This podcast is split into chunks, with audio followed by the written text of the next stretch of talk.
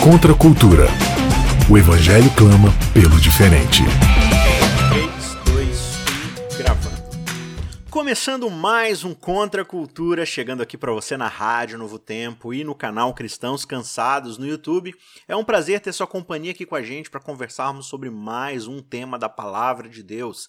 Estamos numa série especial aqui chamada Bíblia.edu, visitando aqui temas da educação através das páginas sagradas das Escrituras, personagens bíblicos, momentos, histórias, eventos, personagens que têm a nos ensinar sobre a educação, sobre aprender, sobre a formação do nosso caráter como seres humanos, a imagem e semelhança de Deus.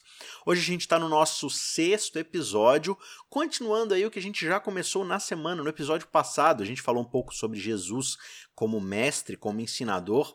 Eu e a Mayara conversamos um pouco sobre como Jesus nos revela quem é o Pai, quem é Deus. Talvez a maior das lições que ele tem a nos ensinar seja essa, né? Aproximar novamente o ser humano da fé, de uma relação salvífica com o Pai, com o Criador. E hoje a gente segue conversando sobre esse assunto Agora, talvez de uma perspectiva um pouco mais próxima de quem nós somos, aprendendo com Jesus sobre a natureza do ser humano, qual o propósito do ser humano, sobre o que o ser humano foi criado para ser. Já nos primeiros episódios a gente conversou um pouco sobre isso, lá no contexto do, do Éden, né, de Gênesis 1 e 2 ali, da queda também no 3. Hoje a gente vai ver um pouco algumas dessas questões, desses ensinamentos, através da vida e dos ensinos de Jesus. Antes da gente começar a nossa conversa, quero lembrar você, acesse youtube.com barra cristãos cansados você pode encontrar palestras, sermões expositivos, seminários, enfim, tem bastante conteúdo legal lá. Se inscreve, não se esquece de se inscrever. E por favor, você está assistindo agora a gente aí no YouTube, já deixa o seu joinha nesse vídeo que é muito importante para a gente ganhar um pouco mais de relevância e alcançar pessoas que ainda não conhecem o programa. Beleza? A gente se encontra lá então. Vamos dar sequência aqui no nosso programa mais uma vez comigo, ela que estava na semana passada, Maiara Costa. Tudo bem, Maiara? E aí? Tô bem. Legal, e novamente com a gente, mais uma vez, está Vanédia Cândido, diretamente da Paraíba. E aí, Vanédia? Oi, Isaac, tudo certo? Maiara, bom te Oi, rever por aqui. Nossa dupla dinâmica de volta aí vai ser excelente. Gente, uh, na semana passada a gente estava vendo alguns textos aí, né? Não só do, dos evangelhos, mas também dos ensinos de Paulo e, e outros escritores bíblicos, a respeito desse papel que Jesus desempenhou, né? de mostrar ao mundo, mostrar à humanidade quem é Deus. E talvez uma das maiores contribuições, se não a maior contribuição da teologia adventista para o meio cristão, se a gente for pensar dentro de uma perspectiva de contribuição, de crescimento mútuo, talvez seja essa perspectiva do grande conflito, né? De fato, existe uma mentira sendo contada que causou a ruptura da fé no universo. E essa mentira é a respeito do caráter de Deus. Então Jesus ele vem ao mundo Claro, primeiro para poder redimir os nossos pecados, mas para restabelecer a nossa fé em Deus. E essa fé vem pela confiança em quem é Deus, na verdade sobre quem é Deus, e Jesus desempenha isso de forma perfeita, né? Falando o tempo todo: quem me vê ao mim vê ao Pai, né? As obras que eu estou realizando são as obras que o próprio Pai realiza e tal. E eu acho que um segundo aspecto também do ensinamento da pedagogia de Jesus foi para mostrar para gente também o nosso papel quem nós somos, qual que é o nosso propósito aqui nessa terra, né? Por exemplo, quando você vai lá no Evangelho de João, no capítulo 1, você vê o evangelista falando que Jesus veio como luz para aqueles que estavam nas trevas, mas aqueles que estavam nas trevas não receberam, quiseram permanecer nas trevas, né? Então Jesus ele vem como essa luz que vai lançar os raios que a gente precisa, né? Os raios de luz que a gente precisa para poder sair das trevas, encontrar o nosso caminho do abismo que a gente se encontra longe de Deus. É, e ao mesmo tempo em que você tem pessoas desesperadas saindo das trevas, né, encontrando a verdadeira luz. Por outro lado, você vê aquelas pessoas que abraçam a escuridão, preferem ficar na ignorância e tudo mais. E aí, quando a gente vem aqui, por exemplo, num dos maiores ensinamentos de Jesus, um dos seus maiores sermões, que é o Sermão do Monte, a gente já tem alguns episódios aí falando sobre as bem-aventuranças, mais especificamente, mas assim que a gente termina as bem-aventuranças, em Mateus no capítulo 5, Jesus ele começa a falar um pouco de qual é o propósito da humanidade. E ele diz assim no verso 13: Vocês são o sal da terra. Se o sal vier a ser insípido, como lhe restaurar o sabor? Para nada mais presta senão para ser lançado fora e ser pisado pelos homens. E aí, em seguida, no verso 14, ele diz: Vocês são a luz do mundo. Não se pode esconder a cidade edificada sobre um monte, nem se acende uma candeia para colocá-la debaixo do alqueire, mas no velador, e alumia todos os que se encontram na casa. Ele está usando aqui a figura de linguagem da iluminação daquela época, né? Você pegava uma, uma candeia ali, que era uma, uma espécie de lampião, né? Com, com óleo ali, que você colocava o fogo e tal, e ele servia para iluminar a noite. Você não coloca isso dentro de uma caixa, dentro de um de algo que vai tampar isso daí. Você coloca no lugar, num suporte, onde vai iluminar da melhor forma possível, né? Então assim brilhe também a vossa luz diante dos homens, para que vejam as vossas boas obras e glorifiquem a vosso Pai que está nos céus. Olhando para isso daqui, a gente consegue olhar de volta para o Antigo Testamento e ver todo o processo onde Deus foi construindo com o ser humano a aliança. E a aliança ela tinha um propósito muito específico, que era, primeiro, de aproximar o ser humano de Deus novamente, dentro de um contrato de relacionamento ali, uh, mas também de que quando Deus chama Abraão e declara ali, ou, ou, estabelece toda a descendência de Abraão, a aliança serviria para que a família, a nação que viria a partir de Abraão, fosse um, uma espécie de modelo, né? uma espécie de case ali para você ver Deus se relacionando com essa família, com essa nação, abençoando grandemente a eles, e a partir deles, outras pessoas, outras famílias, outras nações iriam sendo agregadas, iriam chegando mais perto por intermédio desses sacerdotes, como você vê, por exemplo, a linguagem Dias 19, né? Vocês são para mim uma nação de sacerdotes, vocês são aqueles que vão é, intermediar novamente, reaproximar essa, esse relacionamento da humanidade com Deus. Só que a gente vai vendo o tempo todo, no decorrer do Antigo Testamento, que a família de Abraão, a descendência de Israel, falha miseravelmente nesse propósito, né? E aí, quando você vê a inauguração aqui do Evangelho, você vê João dando essa declaração, né?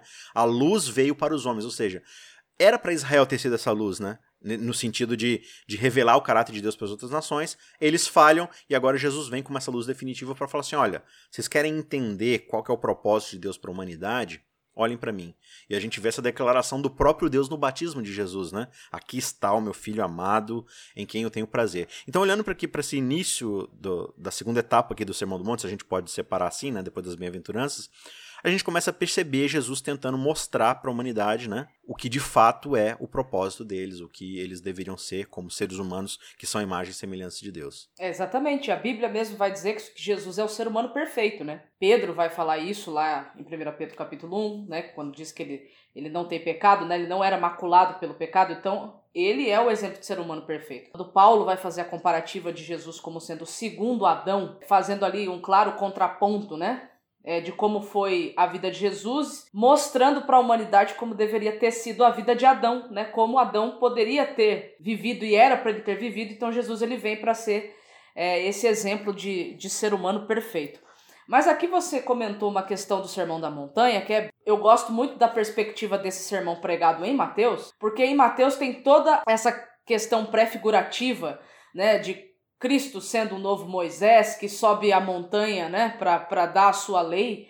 E é interessante que você falou da questão da aliança, e quando você estuda, por exemplo, a entrega da lei no Antigo Testamento, os dez mandamentos, na verdade, que são as dez palavras, que são os princípios que iriam, digamos assim, nortear né, as leis que seriam dadas como termos dentro dessa aliança, você encontra ali uma situação bem semelhante quando Jesus ele sobe para dar os seus ensinamentos. Né? Ele começa com as bem-aventuranças como se as bem-aventuranças fossem os princípios normativos, né? E depois ele vem aplicando cada uma dessas bem-aventuranças é, na vida né, dos seus seguidores, como a vida de alguém que estava querendo buscar viver sobre aqueles princípios deveria, na verdade, ser. Então você tem ali os princípios sendo estabelecidos e depois ele vai entrar na, na praxe, né, na praticidade desses princípios na vida cotidiana. Jesus ele fala no verso 17, no verso 18, sobre a revogação da lei dos profetas. Ele falou: oh, Eu não vim revogar a lei dos profetas, eu vim justamente fazer aquilo que a humanidade não fez, que é cumprir. E o verso 19 ele fala um negócio interessante: Aquele, pois, que violaram destes mandamentos, posto que dos menores, e assim ensinar aos homens, será considerado o menor no reino dos céus. Aquele, porém, que os observar e ensinar, esse será considerado grande no reino dos céus. Aqui, obviamente, Jesus está falando sobre os seus ensinamentos até aqui, onde ele está revelando, de fato, o princípio, o coração da lei de Deus, né?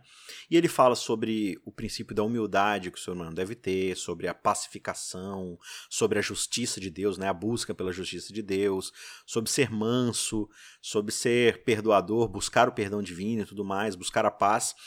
Só que aí a gente lembra de uma história que acontece lá no capítulo 7 de Marcos, Mateus 15 também tem um relato dessa história, que é o de uma mulher cirofenícia, né? Ela era grega, logo ela era uma, era uma gentílica, não era uma, uma judia. Ela tá com uma filha endemoniada, e aí Jesus, se você olhar lá certinho no verso 24, Jesus ele chega ali nos arredores de Tiro, lá em Sidom, e ele procura um lugar para descansar, e a mulher aparece atrapalhando o descanso de Jesus, né? Ela começa a dizer: Olha, Jesus, eu preciso que o senhor expulse o demônio da minha filha, né?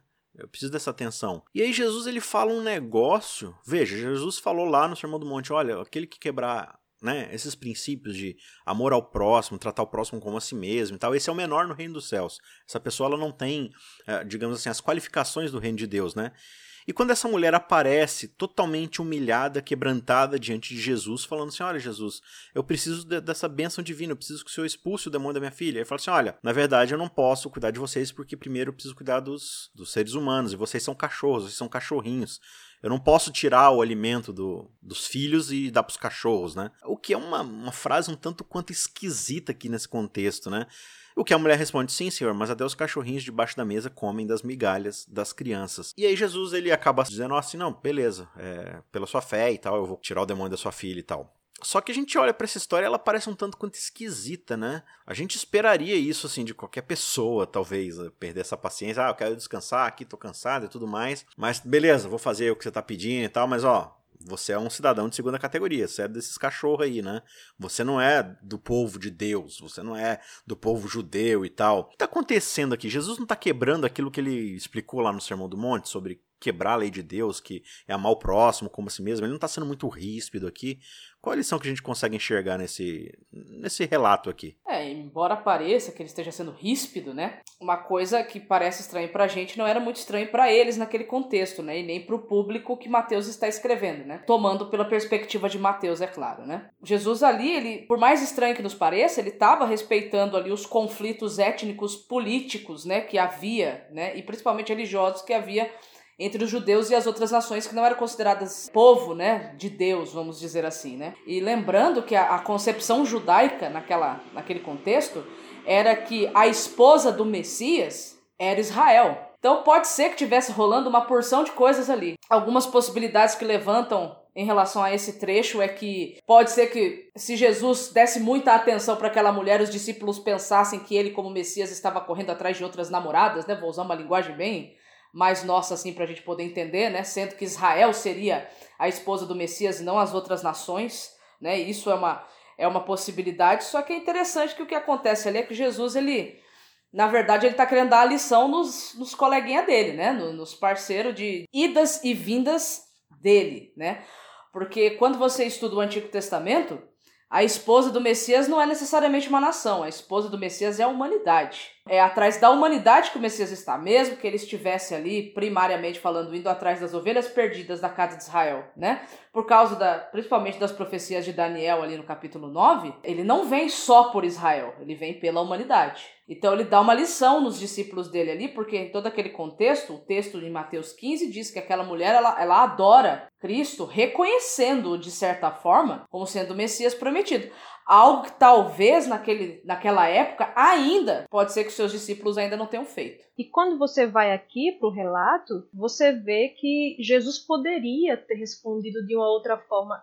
Na verdade, era o que era de se esperar quando você vê a personalidade de Jesus, que ele acolhe pecadores, ele acolhe as crianças que eram insignificantes naquela época, ele acolhe todo mundo. E aí, quando você vê essa resposta que ele dá a essa mulher, eu acho que os discípulos ficaram muito felizes, né? Porque finalmente ele está respondendo de uma maneira que a gente acha bacana de responder, né? Eu acho que eles bateram palminha internamente dizendo Jesus arrasou, né? Não nessa linguagem, né? Mas assim, arrasaste, né, Jesus? Porque você vai ver como é que os discípulos tratavam as, as crianças, tratavam as pessoas, e era assim. Então, assim, Jesus poderia ter falado isso diretamente, né? Só que aí ele perderia a oportunidade de ensinar para os discípulos: olha, é assim que vocês tratam as pessoas, mas na verdade elas devem ser tratadas assim. Aí Jesus vai, elogia a fé da mulher, Jesus vai, cura a filha da mulher e tudo isso. Você vê que Jesus muitas vezes não dava as respostas mais óbvias e mais diretas, porque ele queria ensinar as pessoas também de outras formas que não a forma meramente propositiva, né? Ele ensinou mostrando, olha, este é o errado, é como vocês fazem, como vocês agem. mas esse é o ideal que vocês deveriam fazer. Jesus, né, como sendo o ideal do ser humano, como Mayara falou, né, às vezes a gente acha que a gente tem que ser alguém que vai transcender a humanidade para ser igual a, a, Jesus. Não, a gente vai é, simplesmente retroceder aquele processo de desumanização que a gente tem desde Gênesis 3. A gente foi se desumanizando e Jesus é o ser humano de verdade que vem dizer: este é o ideal. E a gente vai agora seguir o ideal, a gente vai rumar para nos transformarmos em humanos mesmo, né? Como se a gente fosse é, é, bonecos, né? De aqueles bonequinhos de plástico e Jesus fosse um ser humano de verdade. E agora a gente vai se transformar nisso agora, olha. Vocês tratam as pessoas assim, os estrangeiros assim. Mas a, a, forma ideal é esta aqui. E aí, de novo, volta naquele ponto, né? Não só o pessoal da aliança não estava fazendo seu papel dentro da aliança, como não estava buscando o grande benefício da aliança, né? Porque você vê, por um lado, todo o povo de Israel, não todo o povo, mas assim, a grande liderança religiosa e tudo mais, rejeitando a luz, como diz lá em João 1. E aqui Jesus mostra justamente, talvez Jesus percebeu já de antemão a fé dessa mulher, né? Ele sabia até onde ele poderia pressionar, mas ele mostra também como fora do arraial de Israel as pessoas estavam sedentas e famintas, né? Por aquilo, por migalhas das quais Israel olhava e falava assim: "É, tô enjoado disso daí" não quero mais, né? Então, assim, por um lado, eles, eles rejeitando a fartura da revelação de Deus, e aqueles do lado de fora buscando migalhas, né?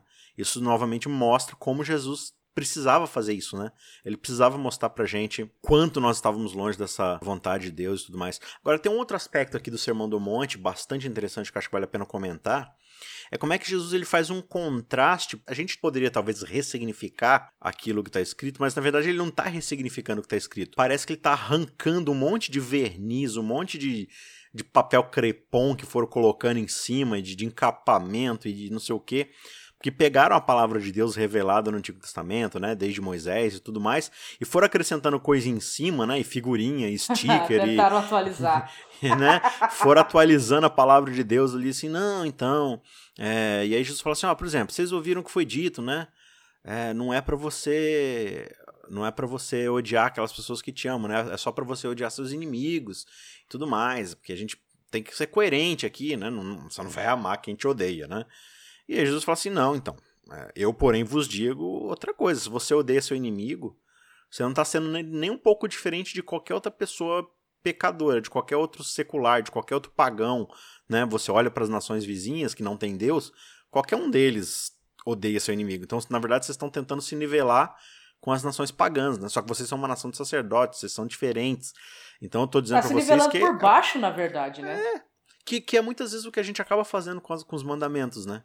Não, até onde eu posso ir que eu não vou quebrar a lei. Sendo que Deus está falando assim, não, é pra você ir muito mais longe do que a lei está exigindo e tudo mais, né? Uh, Vanelli, você consegue lembrar de algum episódio, assim, tipo, onde Jesus ele conversa um pouco sobre isso com alguém, sobre essa questão de tipo, ah, vocês se prendem demais assim ao nivelamento por baixo da lei ali, de fazer o que a lei ordena e tudo mais, sendo que a própria concepção muitas vezes que a gente tem da lei é insuficiente, é incompleta, né? Será que Jesus em algum outro momento ele ensina isso para alguém? Sim, tem o caso clássico, né, do jovem rico. A gente vai achar isso lá em Mateus 19, quando chega o jovem rico perguntando a Jesus: Mestre, que farei eu de bom para alcançar a vida eterna? E aí Jesus diz: Ah, você é só você guardar os mandamentos, né? Que você vai alcançar a vida eterna. E aí o jovem rico vai e diz: Opa, é comigo mesmo, Senhor. Olha, desde a mais terra infância eu guardo todos os mandamentos. O que é que me falta ainda? Aí Jesus é, é mesmo você guarda? Então faz o seguinte: vende teus bens, dá aos pobres, você vai ter um tesouro no céu, aí então você vem e me segue. Aí Jesus vai, mostra para ele, mais uma vez, ele poderia ter dito: Olha, meu filho, você não guarda. Aí quem é que iria provar que ele. Seria a palavra de Jesus contra dele, né? Aí Jesus vai dar uma resposta que aparentemente não é uma resposta que você esperaria de Jesus dar. Né? Ele vai e responde com a lei. Alguém pergunta como é que ele pode ser salvo e ele diz: guarda os mandamentos. Ele respondeu nos próprios termos daquele jovem. Aquele cara achava que ele poderia ser salvo por meio da lei. E Jesus disse: então vai guardar a lei, amigo. Aí ele disse que guardava, Jesus disse: Vamos ver se você guarda, vem teus bens aos pobres. Ele, opa, quero não, senhor, me desculpe. Ele mostrou, né? Ficou provado ali, ele colocou aquele jovem diante dele mesmo para mostrar, olha, você não guarda. É assim que acontece com a gente mesmo, né? A gente vai, acha que a gente pode chegar a Deus por meio da obediência, Jesus vai, coloca a lei diante da gente. Olha, essa aqui é a lei. Você consegue atingir o padrão? A gente entende que a gente não consegue. Né? Então, mais uma vez, né? se Jesus não tivesse tratado a mulher Ciro Fenício daquela forma, ele não poderia ter exaltado a fé dela, não poderia ter dado aquela lição para os discípulos. Aqui é a mesma coisa. Então, Jesus estava ali confrontando aquele homem com ele mesmo. Uhum. Da mesma forma ele faz com a gente, é assim que a gente é ensinado. Jesus estava confrontando os discípulos com ele mesmo, com eles mesmos. E a gente precisa desse, desse método de Jesus. Às vezes a gente vê Jesus respondendo as coisas de maneiras inusitadas, né? Ah, Jesus estava aqui defendendo justificação pelas obras? Não, quem estava defendendo isso era o jovem rico. E os discípulos talvez concordassem com essa ideia de justificação pelas obras do jovem rico, porque Jesus vai fala isso para o jovem rico, depois ele conta ali aquela ilustração, né, que é mais fácil passar um camelo no fundo de agulha do que um rico entrar no reino dos céus.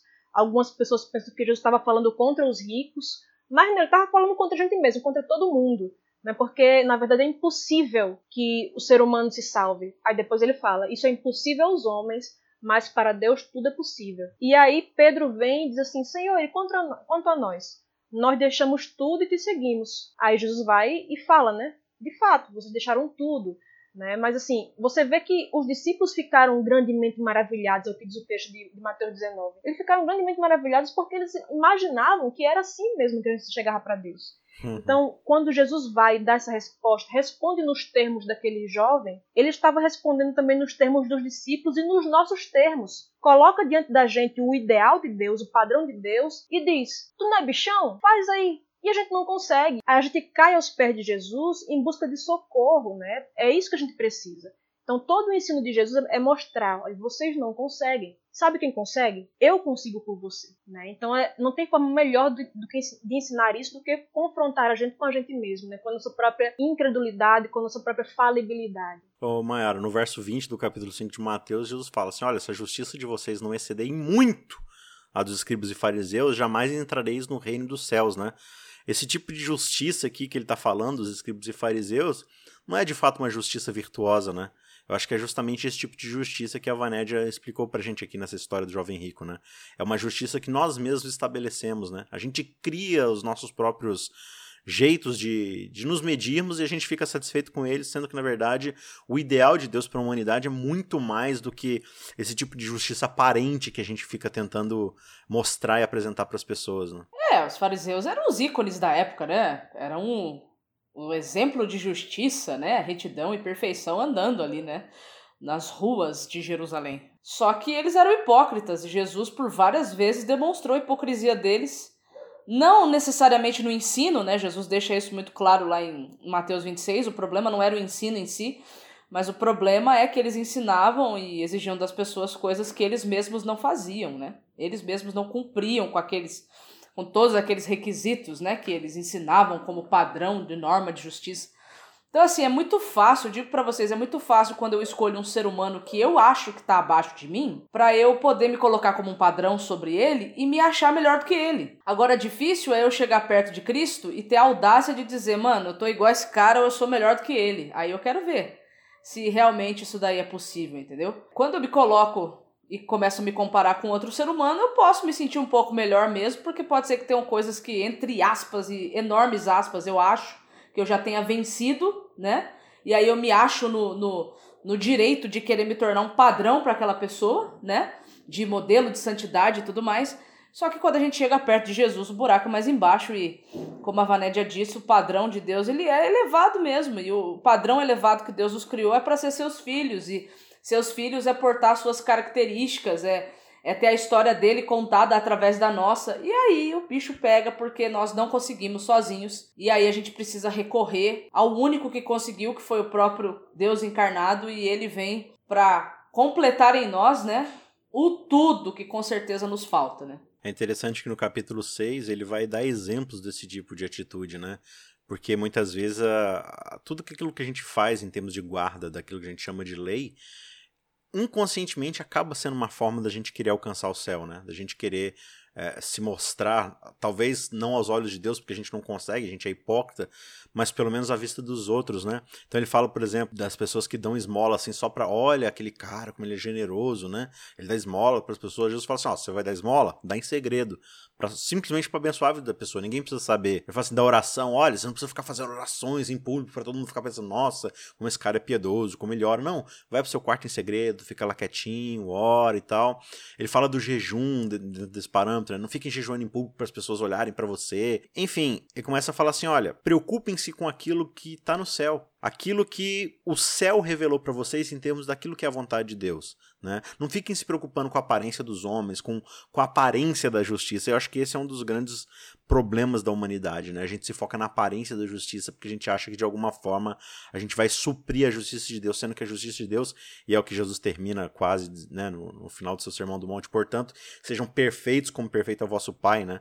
Se você for pensar em termos da perfeição divina, é muito, muito, muito maior, gigantescamente maior falando em termos daquilo que a gente é, daquilo que a gente produz. E Jesus ele vai mostrar o tamanho dessa justiça, né? Jesus vira pros caras e fala assim: mano, vocês querem ser tão perfeitos, mas vocês não conseguem nem amar as pessoas. Então vamos começar é, aprendendo a amar. Aí quando vocês aprenderem a amar, vocês podem se considerar perfeito como pai. Vamos começar daí. Vamos nem para as outras coisas não. Vamos começar, vamos começar desse pontinho aqui. Jesus mais uma vez coloca diante deles um ideal que eles veem que eles não podem cumprir. Ele, Jesus coloca assim, olha, vocês têm que ceder muito mais a justiça daquelas pessoas que vocês veem como sendo mais justas na face da terra, que são os escribas e fariseus. Aí os discípulos, opa, como é que a gente vai fazer isso? A gente não consegue. Jesus disse, de fato, vocês não conseguem. Mas olha só, esses caras aí que vocês acham muito justos, não são tão justos assim não. Né? O jovem rico se achava muito justo, não era tão justo assim não. Jesus vai mostrar, olha, vocês ouviram o que foi dito, né? Vocês devem amar os, os amigos de vocês e odiar o inimigo. Eu digo o seguinte, amem o inimigo de vocês e orem por quem persegue vocês. Porque é assim que o Pai Celeste de vocês faz com vocês. Ele derrama sol e chuva sobre maus e bons, justos e injustos.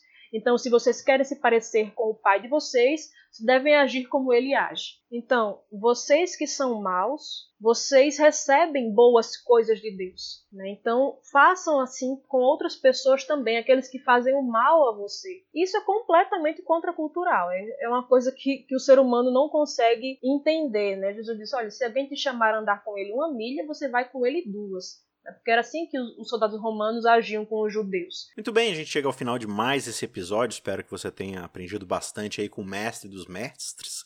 A gente segue firme aí nessa série. Semana que vem tem mais um episódio e a gente se vê lá. Por enquanto, muito obrigado a todos que nos acompanharam, que também participaram aqui.